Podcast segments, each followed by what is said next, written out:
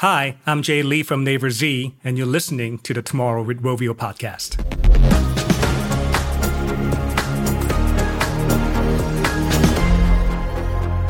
Hi, everyone. Welcome back to uh, another episode of the Tomorrow with Rovio podcast. I'm your host, Ben Mattis. And if you've listened to even a few episodes of this podcast, you've probably identified a few key themes that I'm very interested in.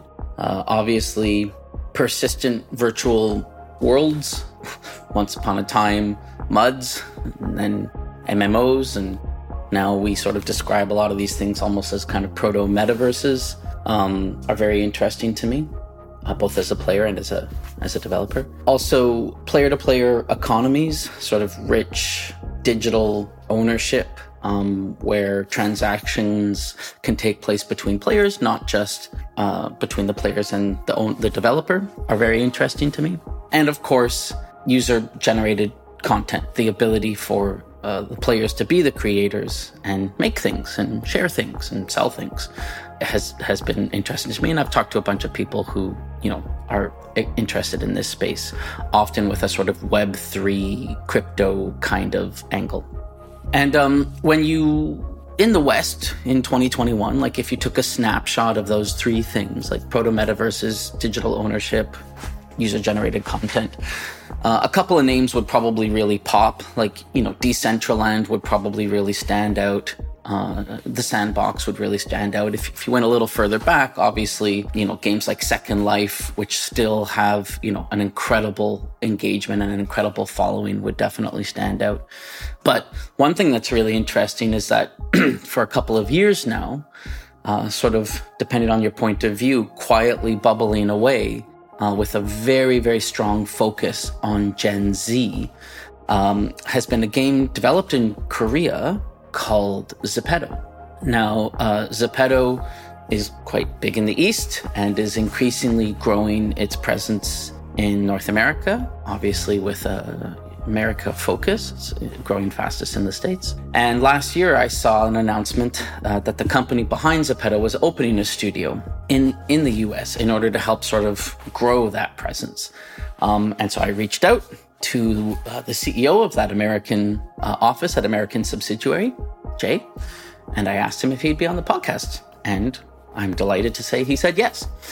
So uh, the interview today is a deep dive into Zepeto as a lens on these three particular areas. So, whatever you want to call it, quote unquote, big M, proto metaverse, digital ownership, user generated content, uh, the sort of creator economy, as it were, with a particular uh, focus on Gen Z and uh, Gen Z's interests, you know, in games and culture, I guess, sort of in society, and how Zepeto as a platform is kind of tackling all of those things. Hope you enjoy the conversation. Uh, hope you learn something about those areas, learn something about Zepeto. And obviously, if you haven't checked out the platform already, I highly recommend that you do. They're doing some really interesting and innovative stuff. Thanks. Enjoy. Jay, welcome to the podcast. Thank you for agreeing to do this. I really appreciate it. We've never met before. I took a chance a couple of months ago and I cold messaged you on LinkedIn when I saw the announcement about uh, the opening of Naver USA. Obviously, I'd been following Naver and Zepeto for a while. So when I saw that there was um, someone in the US getting involved in this project, it was very interesting to me. And I reached out and we've had a couple of chats ever since. Um, so thank you for you know sharing your time with with me and with the listeners of this podcast we will be talking about Zepeto a lot. We will be talking about Naver a lot. So I was wondering um, if you could open talking a little bit about what that is. Like, who do you work for? What is Zepeto? Why is that interesting? Uh, and then I'll have some follow up questions about how your career brought you into that. In, in you know, how, why did it intersect with what's going on with this cool project? Sure. Uh, thank you for having me. My name is Jung Suk Jay Lee. Uh, you can call me just Jay.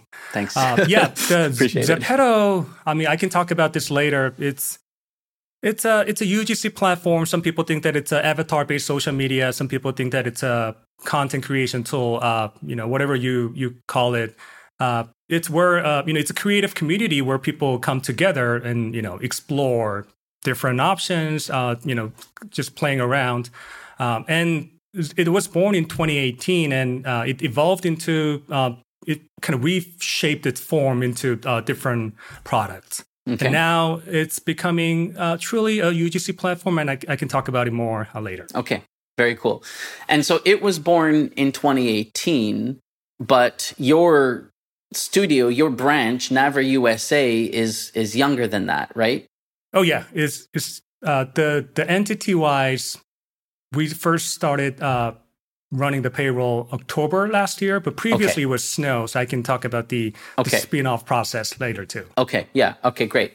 And and maybe you could talk a little bit before we get into all the corporate stuff, which per, I don't know why I find it so interesting when it comes to this particular product because it's not your usual game studio that made this thing.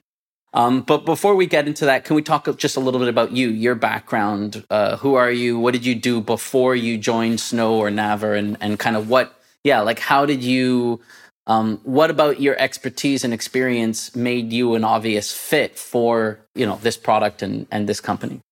Sure. Uh, you know what? I used to be a full time music producer and singer okay.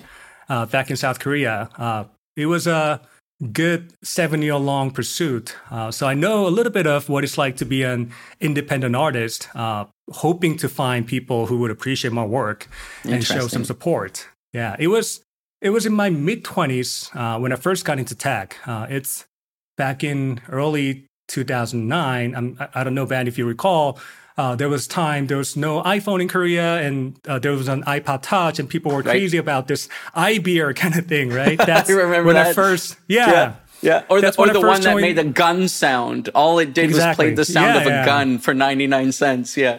And they made tons of money. So, yeah, I was really uh, fortunate to join this company called Devsisters uh, as a founding member. Uh, thinking back, it was kind of crazy. Uh, I was like, you know, what do I do here? I'm a music guy, and you're, you're mm-hmm. all the, mm-hmm. you know, you're the you're the techies, and they were like, you know, we're all new to this mobile thing, so you know, you're good as long as you learn fast. Uh, it was a group of people from uh, internet companies, design agencies, game studios, publishers, uh, computer science major college students. Uh, we mm. all gathered together believing that the iPhone will kind of open up the new era. And the Very company cool. started as a yeah mobile app developer, and okay. uh, we did uh, we worked on various projects from a simple app like you know like a iFan, yeah, yeah, uh, yeah. to a mobile and even uh, web-based social games. Uh, and you know what's good about working for a startup uh, you get to wear multiple hats so oh, i yeah. first joined as a composer uh, sound designer but uh, got a chance to take on uh, a product manager and ux designer roles too okay and they're now known as a, a developer publisher of cookie run uh, which used oh, to sure. be Ovenbreak uh, in my time there Cookie Run has become like Angry big. Birds or Rovio, yeah, right? It's big. I've heard of yeah, it. Yeah, absolutely. You can see the gingerbread IP absolutely. everywhere, especially in Korea. And yeah, I'm pretty sure my nephew in Korea uh, got one of the pencil cases or a backpack. That's got that then, feels pretty good, right? Yeah, yeah. that feels pretty good when you see like people in your network, kids, friends, you know, whatever, they know acquiring merchandise yeah. based off of an IP that you touch. That's a good feeling. Yeah, yeah, for sure. Uh, and then I went to grad school, uh, studied uh, recommendation systems, and did some social network analysis projects. Mm. I ended up uh, developing a social music discovery app sponsored by Samsung uh, as a graduation project. It was it was pretty fun. Wow! And okay. after that, yeah, after that, I joined uh, another startup building computer vision libraries and camera applications. And about a year later, uh, it got acquired by Intel, and I ended up relocating to San Francisco Bay Area in 2014. Yeah. Wow. Okay. And after two years at Intel uh, headquarter Perceptual Computing Group, uh, I left the company and decided to start my own startup because uh, I already saw, you know, one company going public and another one getting acquired. So I was like, ah, maybe I can pull it off too. So I, I convinced my ex coworkers and my best friend, uh, and we founded Buzz Musiq. Uh, it's okay. Q at the end uh, instead of C. Mm-hmm. And back then, uh, I was like, uh, well, I didn't make it in the music industry, and I'd been in tech for seven years. So, second, you wanted to try again, marry your two yeah. loves. yeah, I felt like you know I was I was almost called to start this journey. Uh, Okay. We wanted to uh, build a music centric social media. It was back in 2016 when there was no TikTok in the states. hmm hmm So we're kind of imagining, you know, TikTok today. Uh, well, if I talk about my startup journey, it's going to be long enough for Yeah. another episode. So I'll, I'll Okay, save it. that'll that'll be that'll be f- second round. hmm Yeah, like long story short, uh, about a year later, ByteDance acquired Musical.ly and started pouring out money. And, you know, we kind of realized that uh, we couldn't really compete against TikTok. Yeah. So uh, after uh, making a few pivots, uh, when we still had uh, millions of MAUs, uh, we decided to call it a journey, and we got acquired by Snow Corp uh, two years ago. Got it. Okay. Uh, right, right before the pandemic. yeah. Since then, I've been working on Zepeto. Man, what a what a journey from musician to social gamer to AI, computer vision, somehow back to music and social networks. I mean, clearly technology and creativity have been at the core of everything that you've done, and and uh, you know, so I can see some threads, but but also a lot of really interesting branches. Um, but I could also sort of understand why a platform like Zepeto might be a good home for all of the things that you find interesting.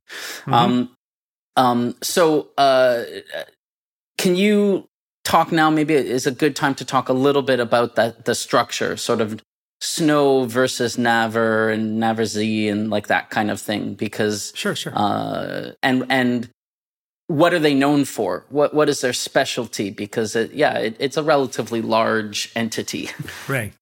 Sure. Uh, yeah, Naver is like South Korea's Google.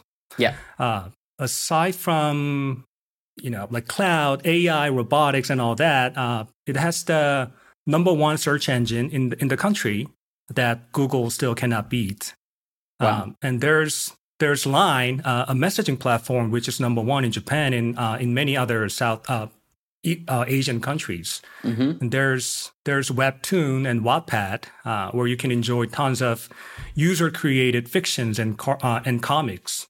Yeah, this Naver is a is a parent company of Snow Corp, um, and now Snow, where uh, Zepeto spun off from, is where all the kind of next generation products are being built.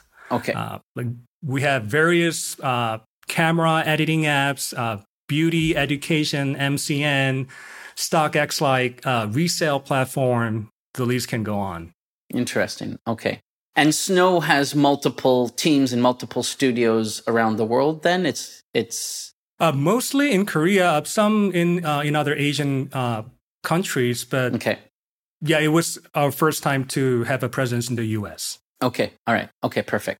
So some years ago, Snow, this sort of you know whatever innovation factory, uh, stumbles upon this idea of Zepeto, which is in some ways a marriage of all sorts of things that it's been playing with.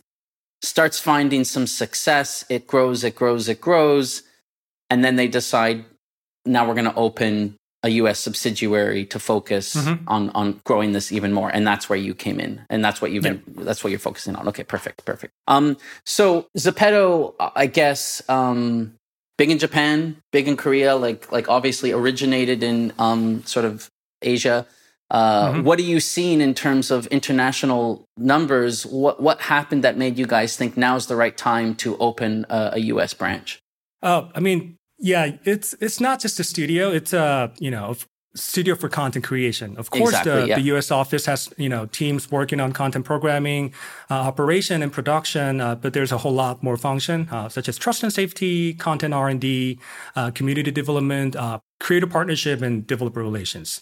Wow. Okay. So, uh, I mean, since we've been focusing more on growth, not Mhm. publicity, Mhm. so I can see many people uh, in the industry may have not even heard of us yet. Yep. Uh, if they heard of it, you know, most of them think that uh, we're only big in APAC because it was born in Korea, right? hmm But what's what's funny though is when uh, looking at the country breakdown of 2021 uh, annual active users, the U.S. was the fourth largest country Wow. We had uh, we had more users in the states than in Korea or Japan. Interesting. Wow. Yeah, so yeah, we're all about kind of being customer centric. Uh, so where our users are, we get closer to them.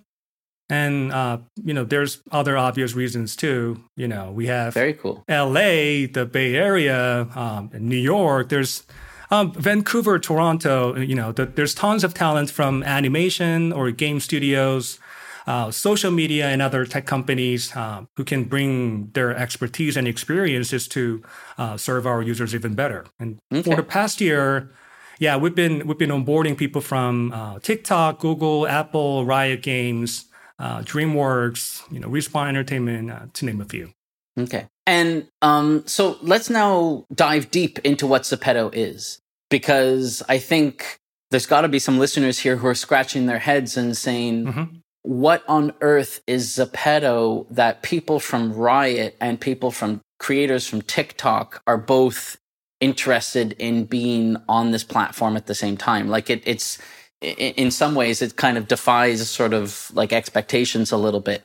So um, let's talk about Zepeto. It's it's not just social media. It's not it's not a social media platform. It's not a social game. It's it's sort of something new. Um, mm-hmm. uh, how do you guys try and describe it when you know whatever reaching out to some new creator or some new studio or some new agency and saying you should bring your creativity to our world to our platform yeah i mean like first of all you're not alone asking this question uh, i get this question a lot and even myself when i first joined the company uh, uh, in 2020, I asked, I asked the same question.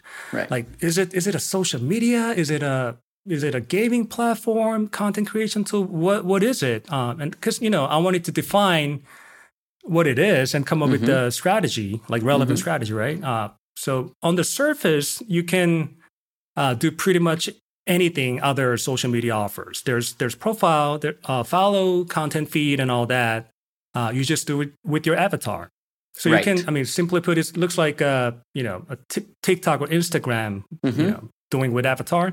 But yep. that's not it, though.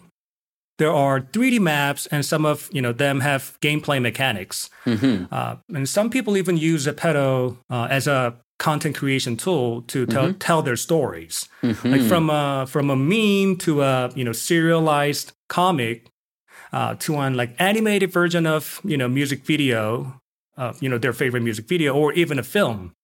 Yep.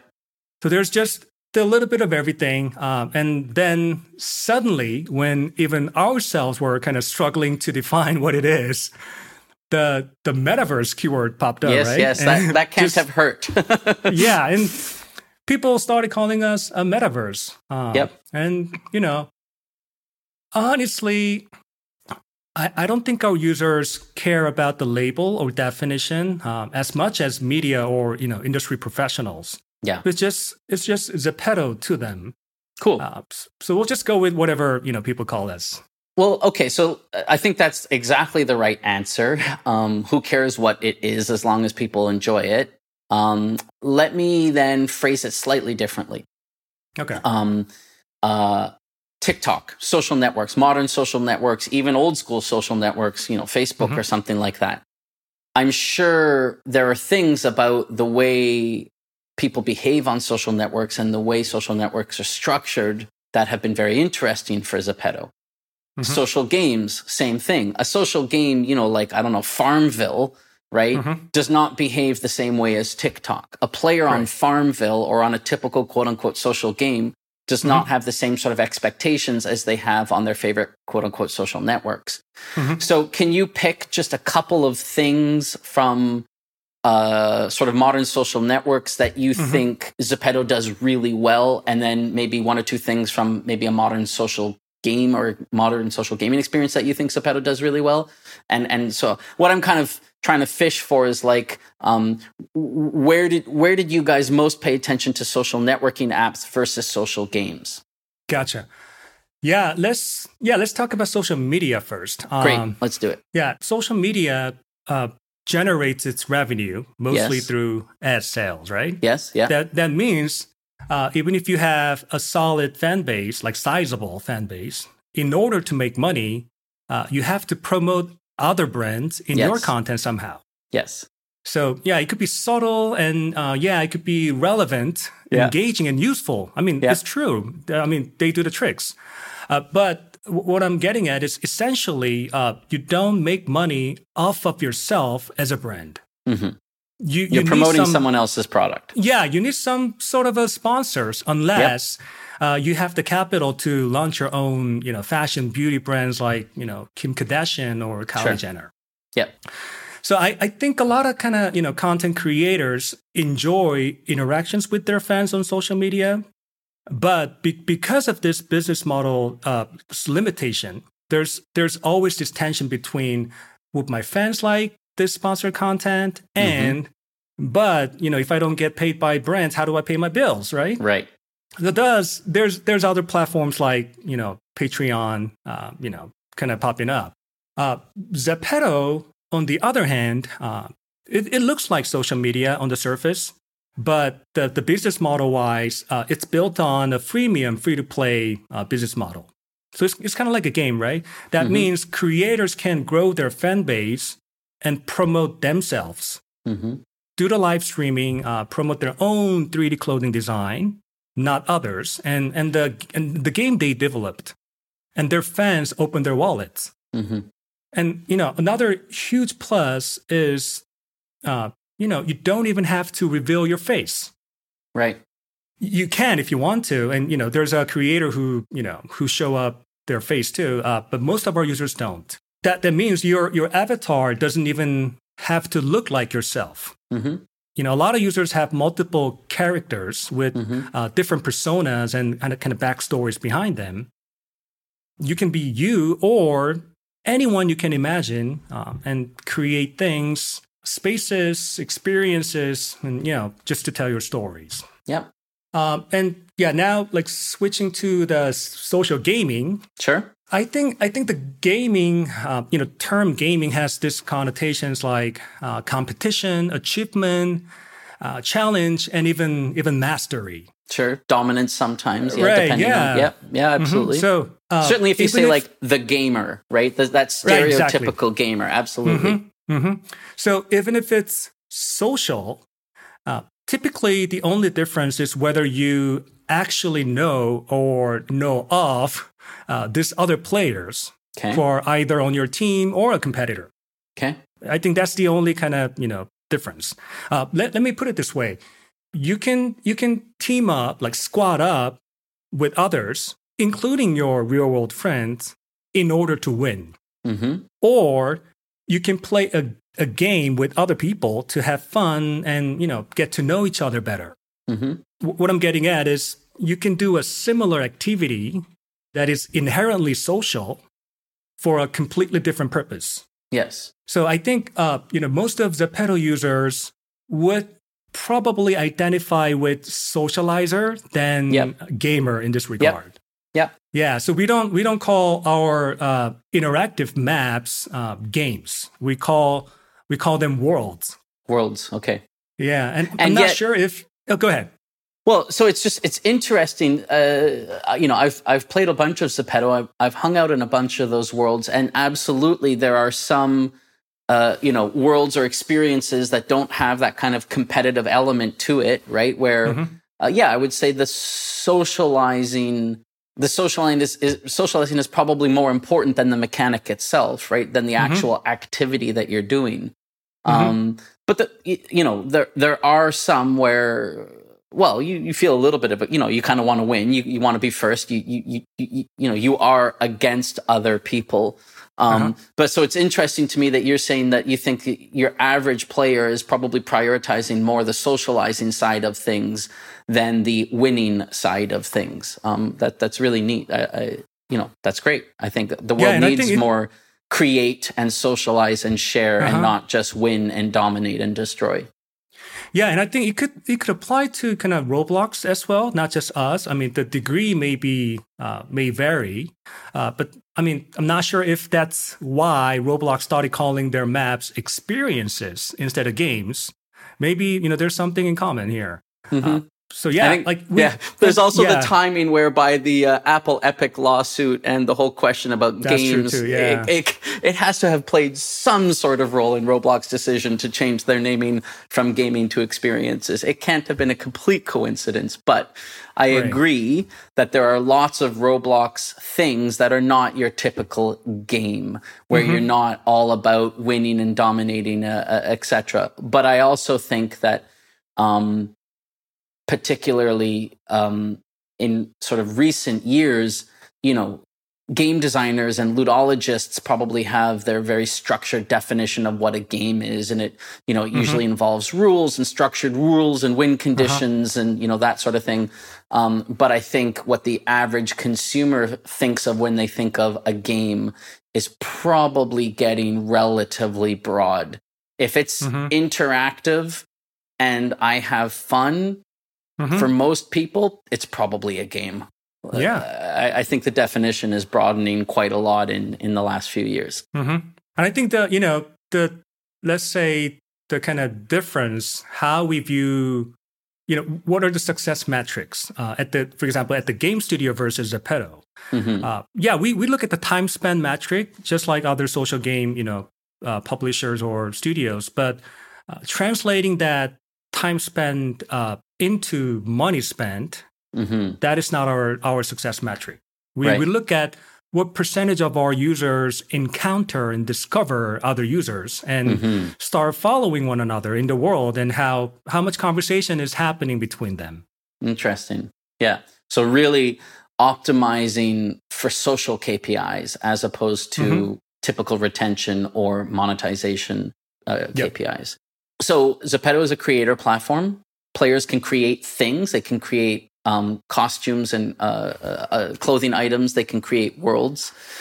How much do you guys focus on uh, the creator percentage? Like, you know, growing the percentage of your player base who feel motivated to create something as opposed to, you know, whatever, being a more passive consumer of the content of other players. How important it is, is it to you to get those numbers up? Oh, yeah. I mean, in terms of UGC creation, uh, I, how I view is UGC is not you know not a nice addition, but it's it's the key to our it's platform. Yeah. Okay. Yeah. Our our mission is giving power uh, to the creators by democratizing creativity. Uh, what does it mean? Like, what does it look like? Uh, yeah. Let me let me put it this way. Uh, we're we're not a AAA studio, obviously. Mm-hmm. Naver Z and Zepeto are not Epic and Fortnite. Uh, we're mm-hmm. not Riot and League of Legends. We're not Rovio and Angry Birds. Uh, we're not Gordon Ramsay and Hell's Kitchen. Yeah. So Zepeto is like an open air food market. You you see what I mean? Uh, Absolutely. Our, our success like does not rely on our own IP or a big name producer or or the best art creative director in the world our success relies on uh, user creation, like mm-hmm. diverse and unique mm-hmm. selections, mm-hmm. come with a you know lively and friendly vibe. Mm-hmm. So people don't don't come to play Zepeto. People come to play with with their stars and friends yep. in Zepeto. Yep. Is there a particular like so? Um, is there a particular type of creator that uh, sort of slides into Zepeto the most seamlessly? Like, is it fashion designers? Is it uh, lifestyle vloggers? Uh, is there are there some people who you know get Zepeto more immediately because it sort of speaks more directly to how they're used to working, you know, whatever, uh, and how they're used to creating already pre Zepeto? Yeah, I think if they their personality uh, is kind of like a, this funny you know commentator about different sort of games or even like conspiracy theory. Mm-hmm. uh, something like this gen zers uh, are passionate about or ex- interested in. Uh, yeah these people tend to uh, tend to do well uh, in zepeto when they first try it out. And i mean what they're kind of you know that their experience how they describe is hey you know on tiktok what I could do with my fans is pretty much limited. I mean, they can mm-hmm. they can comment on my post, and you know, there's likes. But if we want to kind of walk around and kind of take the take the selfies together and have a little audio chat, uh, like a real time, and do a little you know mini games, Uh, they cannot do that. Uh, right. You, know, you, can, you can do the streaming, but it's more like a broadcasting, yeah, you know, yeah. telling your stories yeah, rather absolutely. than super interactive, right? So Yep. Zepeto offers a spot for them to, you know, go beyond creating the, the physical, tangible merge. Yeah. Uh, and just you know simply put your face or log- logo you know on your hoodie or something but they can actually you know partner with other talented creators to explore their own version of you know 3d items or their you know the the space they envision Okay. And um, so uh, so it's interesting. Uh, we're going a little bit off script here, but this is just such an interesting subject. I want to dive into it a little bit more. Um, you talked about streamers, right? So one of the nice things about a, a, a platform like TikTok is it's one to many, it's one to infinite, right? I say a thing and infinity people can hear that thing. Um, Zepeto, obviously, as a 3D world that's running client side on a device, has technical constraints. I usually feel like when I'm in a Zepeto world, it's maybe 25, something like that, give or take. Like that's kind of how many other people I'm in, I'm interacting with. So how do um, creators think about who they're interacting with in the now, in real time, versus possibly the thousands or maybe even tens of thousands or hundreds of thousands of people they might have on a, a, a streaming platform like a, a, like a TikTok or a Twitch or, or what have you. Where does Zepeto fit into that, given that they're not necessarily interacting with their entire fan base, right? Sure. Yeah. I mean, if it's um, you know, kind of broadcasting one to you know, hundred thousand, uh, you know, millions, then YouTube and Twitch should be the right platform. Zepeto doesn't offer that you know capacity, uh, and we don't we don't mind our creators uh, are not our exclusive creators. Uh, we we're more kind of we expect uh, Zepeto to be one of their choices. So you can imagine, uh, you know, finding an influencer on TikTok or Instagram and click on their link tree. Yep. And we want it to be listed as one of the one of the Got social it. media they use, right? Got it. Yeah. And I can imagine uh, Zepeto can, you know, it's more natural for Zepeto to be there than Roblox because Roblox is more game centric. Yep. Zepeto is very kind of personality centric. Perfect. So if if it's a massive broad, broadcasting, uh, they choose somewhere else. If it's more kind of intimate, you know, you run your own kind of fashion show with you know like twenty people, uh, kind of invite them, you know, host a little party, uh, do a little mini games together, just like you know playing maybe Squid Game virtually together. Then Zepeto's the, Zepeto's the place. Yeah, that makes a lot of sense. Okay, so I think I know the answer to this because you guys talked about how you don't have a marketing division, which means I assume you don't have a typical user acquisition funnel. You, you probably don't do a lot of paid user acquisition. Is that is that the case? We do a little bit of paid uh, paid ads uh, just to kind of you know just to keep the keep the keep some good amount of volume, but that's not our core purpose. It's Okay. uh, yeah, it's more like uh, building the social media presence because that means a lot for platforms like you know Zepeto, Roblox. Right. Yeah, I I believe in the power uh, of UGC much more than a you know a dollar CPI and you know five dollar LTV game. I I hear you. I totally hear Yeah, you. I mean, and um, I you know, go ahead. Well, so uh, I guess just one operational challenge maybe that you face, or, or maybe you don't. The nice thing about UA is how trackable it is, right? You can track Mhm. the cohorts and you can track the performance and you can track their lifetime value and you can track your payback. And it's like Mhm. deeply, deeply trackable. Mhm. And so that means it can be, you know, like optimized over time, right? Mhm. Um, uh, how much visibility do you guys have about where your new users come from? If it's all, or if a lot of it comes from sort of word of mouth or uh, other social platforms that you maybe don't necessarily have like like like trackable data from, like for example TikTok or Twitter or Instagram or you know whatnot. How much of a problem is it that um, you can't track with the same granularity uh, as with user acquisition, you know, which creators are bringing in which number of new users. Yeah, I mean, we the the, the reason we run uh, performance marketing to a certain degree because we want a little bit of you know predictability. Uh, Right. You know, we want to want, want to be able to track the results, but we're not too kind of concerned about you know less visibility. Uh, there's a there's an indicator that maybe this was the source, uh, maybe that was was the source. I mean, one example could be I don't know, you know, about you, Matt, if you're a K-pop fan, especially if you, if you ever, you know, if you are a Blackpink fan, uh, you will probably know Zepeto already because there's mm-hmm. a, uh, Blackpink and Selena Gomez, uh, you know, Zepeto version music video on YouTube, and it got like hundred something million views. and we don't know like what percentage of users actually, you know, come to Zepeto uh, by viewing that video. Uh, they may search on, you know, App Store, right, just Zepeto, or they, you know, find some links, you know, somebody left on the comment. We don't yep. actually know unless we gave them all, you yep. know, AppsFlyer, you know, yeah, attribution yeah, yeah. links. Yeah, so I mean, this kind of strategic partnership, uh, it it helps. Uh, we have strategic partners with a partnership with top three uh, K-pop agencies, the agency of uh, BTS, Blackpink, yeah, heard and of Twice. yeah. All of them are in, investors actually. So yeah, this this kind of collaboration, uh, the the K-pop artist fans uh, you know they either turn into Zepeto users and vice versa, and a lot of them are yeah happening in or you know happening organically. So we don't have much visibility. We, we we don't find it as a too much a problem, but there's some you know indicator, for example, how much uh, brand awareness and how much uh, user generated content. Uh, you know, get how much impressions at least, not, right? You know, not directly driving, uh, you know, installs. Yep. So you know, let's talk about TikTok. Uh, the hashtag Zepeto uh, on TikTok has 14 billion views. Yeah. So, yeah, to put it into perspective, it's more than uh, Animal Crossing, IMVU, and Sims combined. Mm-hmm. So, you know, this this games have been around for, you know, 10 plus years, and Zepeto is like a newborn baby uh, compared to them.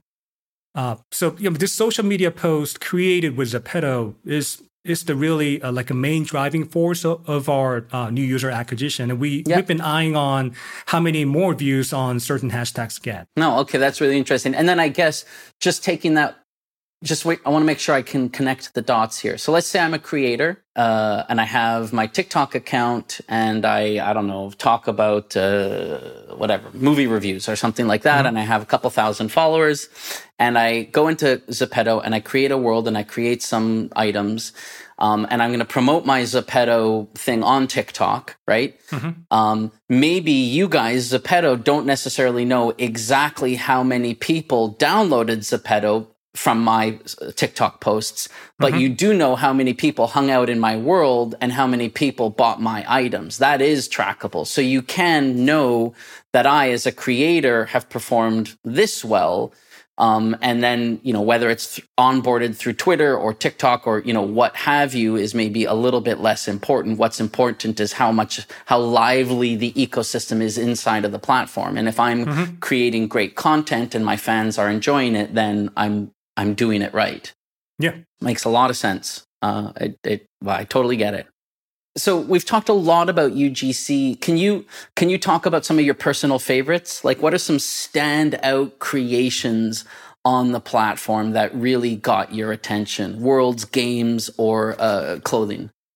Man, I mean, uh, we have tons of uh, talented item creators. Uh, I mean, all of them are kind of fascinating. But I mean, the, recently, uh, not sure if you got a you know chance to check out my uh, latest LinkedIn post.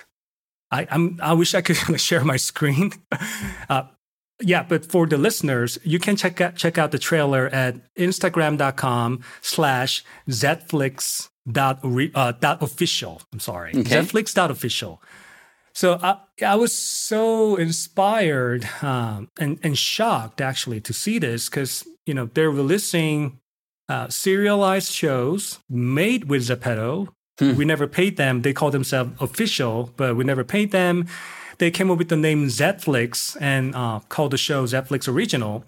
This group of teenagers call themselves an you know entertainment company, and they mm. throw an audition to find talent from from the community uh, in in basically all areas, like voice actors, actresses, script writers, outfit stylist, uh, photo video editors, and you know 3D environment artists, and they're they're launching uh, this community created uh, animation show on Instagram starring uh, multiple characters created with Zepeto avatars and you know acting with Zepeto offered animations. Wow. Yeah, I mean this Wow. this is crazy because I, I told you I used to you know be a music producer when I when I first Yeah. started producing I had to invest like you know ten grand to make decent sounding music.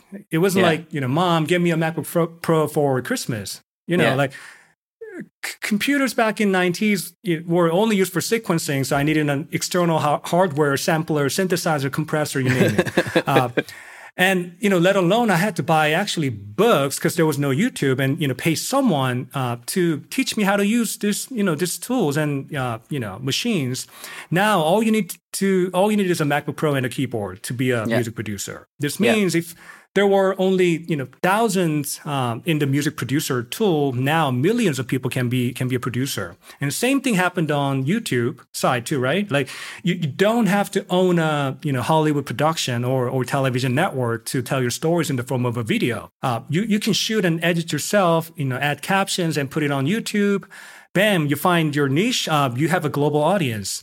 And i think uh, this kind of you know anyone can be a creator and a storyteller wave Yep. uh, flows into the 3d animation and uh, video game space uh, you don't have to get professionally trained to design your own uh, virtual fashion items or turn your imagination into a game and or putting everything together into a you know animation story there's there's tons of you know free tutorials on YouTube, and you know if you're willing, uh, you, you can give it a shot. Mhm. And platforms like us or you know Roblox, they keep working on making this 3D content creation process uh, easier and easier. So a lot of a lot more people will be you know able to create you know like tinker around and you know come up with great stories. And can you tell us anything? I mean, I, I, I mean, I'm assuming Gen Z is your like primary audience. Are there any surprising user statistics that you think are interesting to share, or is it just you're you're big with Gen Z? Uh, yeah, Gen Z. I would say that yeah, most of our users are yeah Gen Z, uh, kind of skewed toward uh, skewed hugely toward female demographics. Okay. uh, and the the kind of high profile creators tend to skew a little bit older, like in their, in Oh, their 20s and even even in their 30s.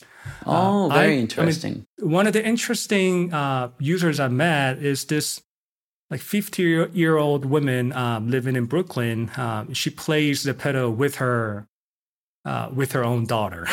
they play together, and, and the community knows both of them. And she lured her uh, her daughter, who was kind of into Roblox. She lured her into Zepeto. She converted her That was a kind of fun story. Yeah. Wow. Okay. Um, so does that woman?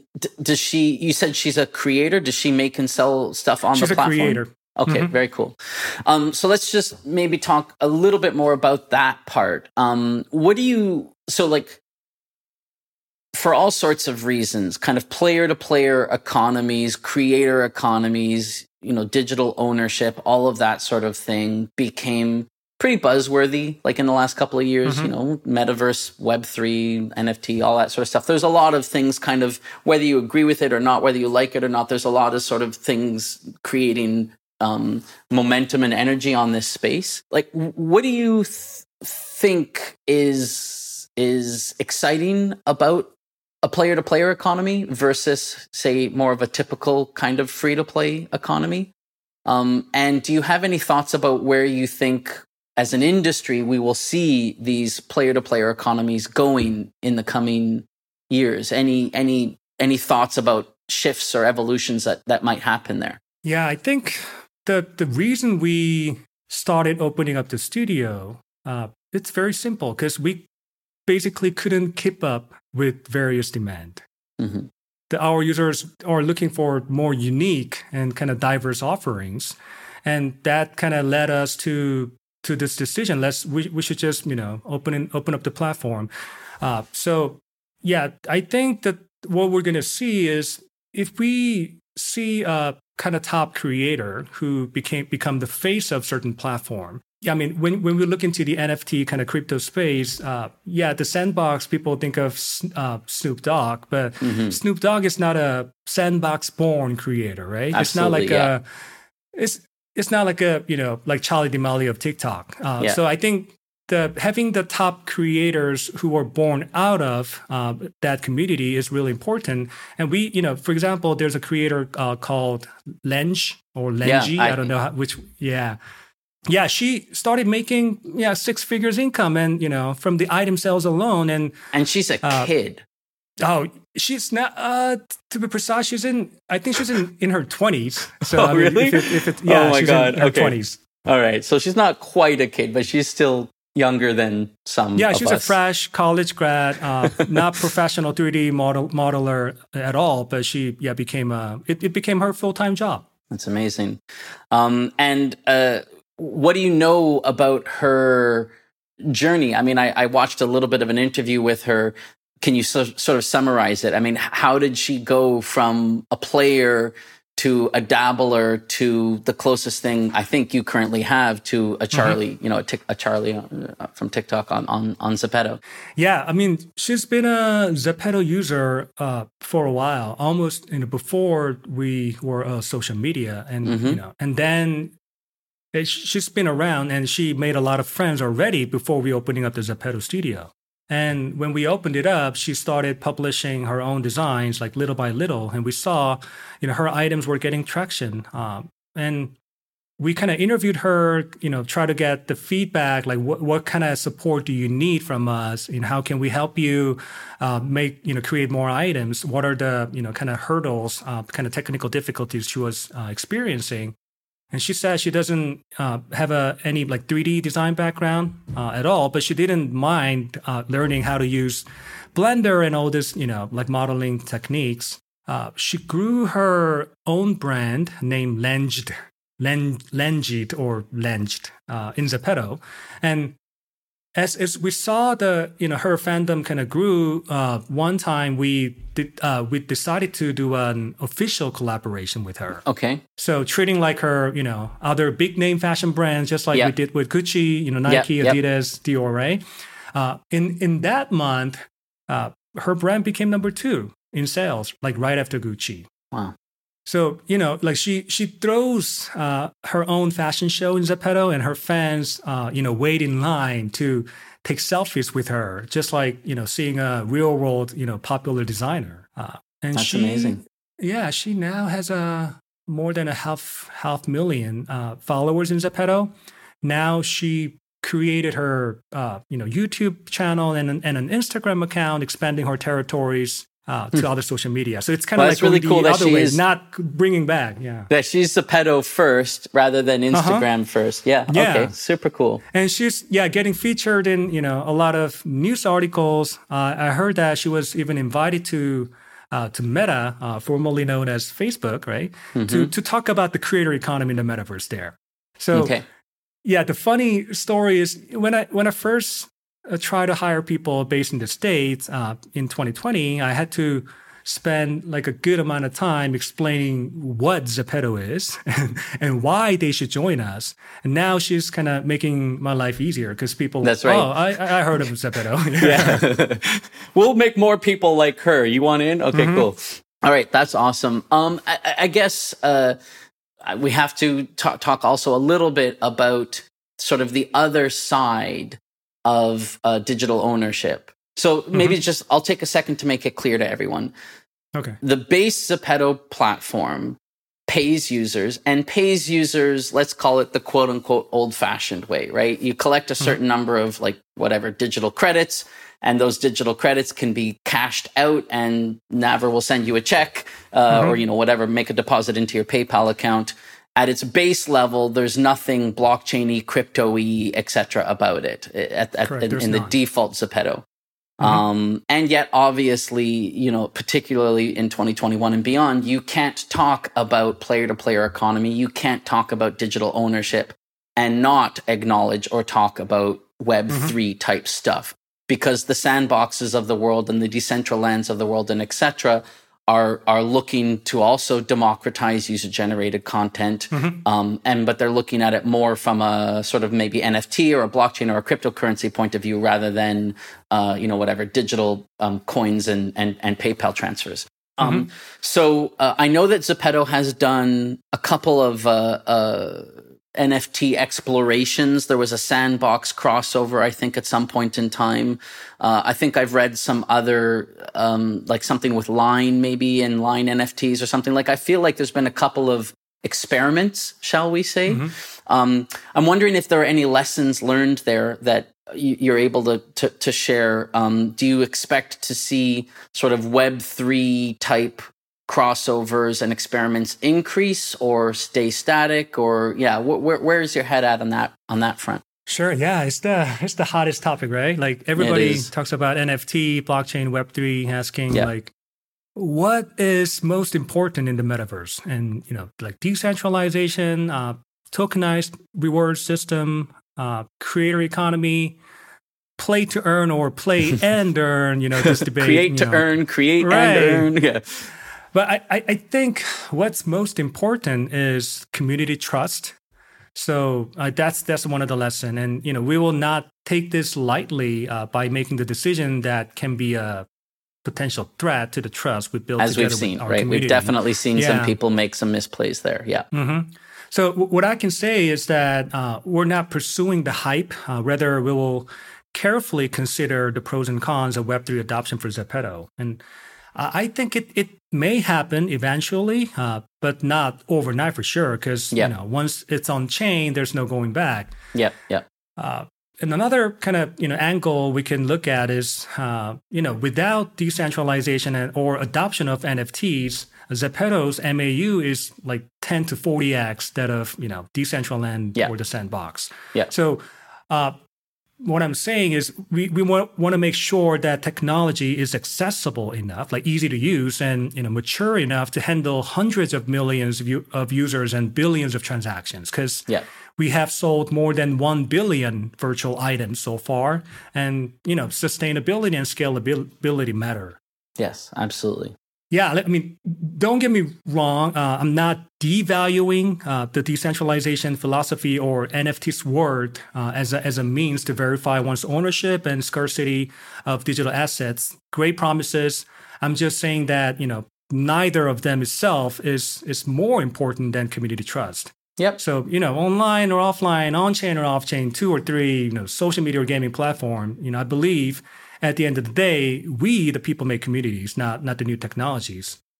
Uh, but I mean, that doesn't mean. Oh, go ahead.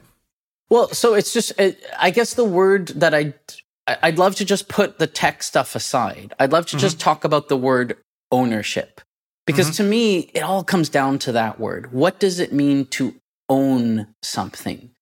Um, well, generally speaking, if you own something, you can like do with it what you want, right? You can mm-hmm. like resell it, you can trade it, you can destroy it. Like that's all kind of like permitted. Mm-hmm. Um, I'd love to just hear if you if you're willing, I'd love to just hear you ruminate a little bit on sort of ownership and how important do you think it is to Zepeto's player base today that they feel like they own the thing rather than well, what's the opposite of owning? Uh, renting or leasing or something. How right. important do you think the word ownership is to Zepeto players? Uh, it's very important. I mean, the definition of ownership and this, when we talk about the scope of it, for example, you know, ability to discard uh, whenever yep. I want it, like to that level, uh, Zepeto may not off, may not offer that yet. I mean, you could discard your, you know, you could deactivate your account and you know get rid of all the stuff, but uh, people who purchased the items already may not, you know, may not be able to kind of retract everything. So, yep. I think the ownership in the sense that you have the control to, you know, publish to this, you know, metaverse or that verse. Uh, that ownership Zepeto is relatively open than you know other competitors. For example, mm-hmm. I mean, let's say Roblox. Yep. Because uh, the the reason we were were built on uh, Unity, of course, it's easier. Uh, it's more accessible, more widely known. Uh, but also, like imagine, uh, you know, Roblox has Roblox owns full stacks from yes. you know discovery engine, uh, playbacks, you know, engine, uh, you know, marketplace, you know, creation tools. So if you create something on on Roblox, if you want to move it over to some other verse, uh, mm-hmm. you basically have to redo it from scratch, right? Absolutely. Yeah. But because Zepeto uses this, you know, Unre- uh, uh, Unity, Unity, 3D, yeah. and and anyone who can use you know like 3D modeling Blender. tools like Blender, uh, you can export it as a FBX file, which is a standard, and you know you could if you want to, you can transfer it to somewhere else. You build a game experience uh, to Zepeto, and if you want to make it a standalone app and you know publish on you know regular app stores or Play Store, it's all yours. Mhm. So, like in terms of that openness, uh, I think that's what uh, user, like especially creators, care about. Like, I don't want to be, you know, just exclusive on this Locked platform. we, yeah, we just, yeah, we just talked about it too, right? We're we're not aiming to be the only platform these creators are active in. We're we're more aiming to be, you know, one of the one of the platform they could they could uh, have it as an That avenue. Yeah. Yep. Yep. I'd be uh, obviously, you know, only time will tell. Um, I'd be very interested to see what a, a version of Zepeto would look like. Again, not blockchain, right?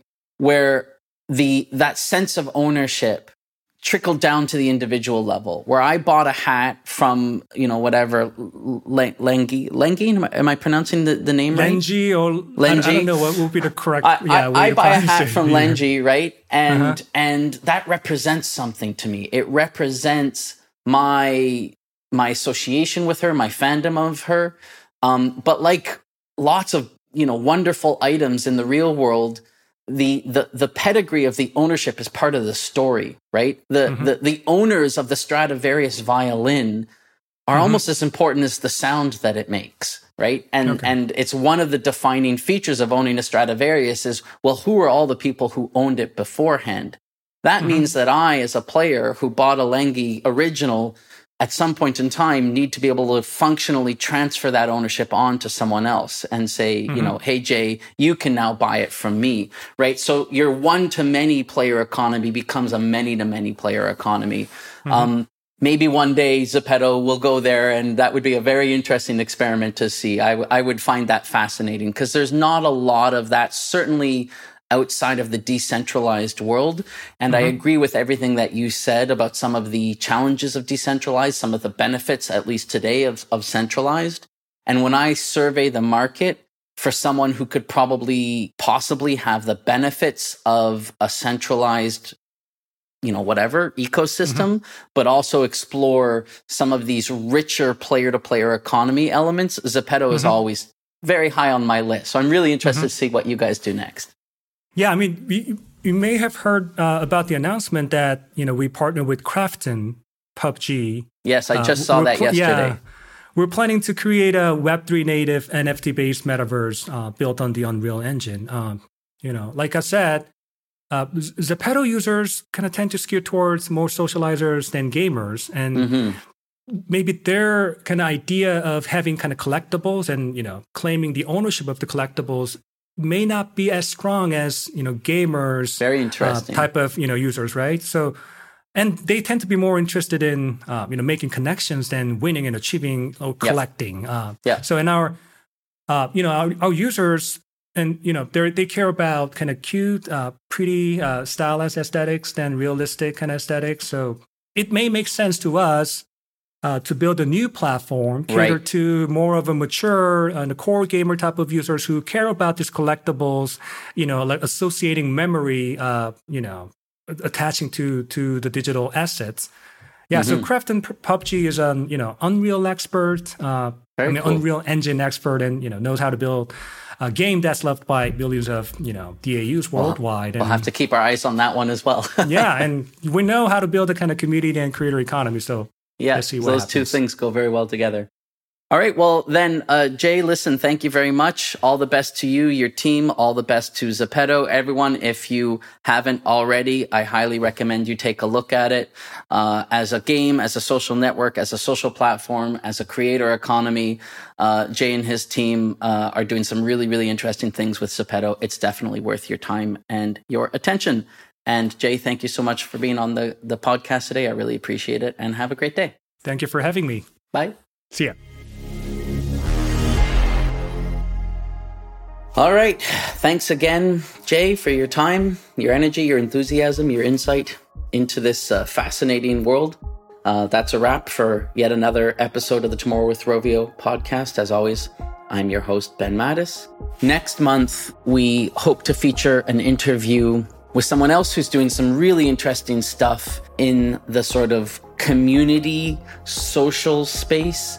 Again, with a strong focus on Gen Z and sort of digital natives, um, and how this audience changes and thinks really differently about sort of how they share things online. Um, I hope that's an, uh, an interesting teaser. We'll announce more as the date draws close. Um, but uh, I, I, found that interview very, very stimulating as well. I hope you do too. As always, if you have any uh, suggestions about guests uh, worth interviewing or themes worth exploring, please don't hesitate to reach out. Um, I can be reached at ben.mattis at rovio.com. I'd love to hear your thoughts and suggestions. And as always, thank you so much for tuning in, sharing your time and your enthusiasm and listening. Uh, and I will talk to you in a month. Have a good one. Bye, everyone.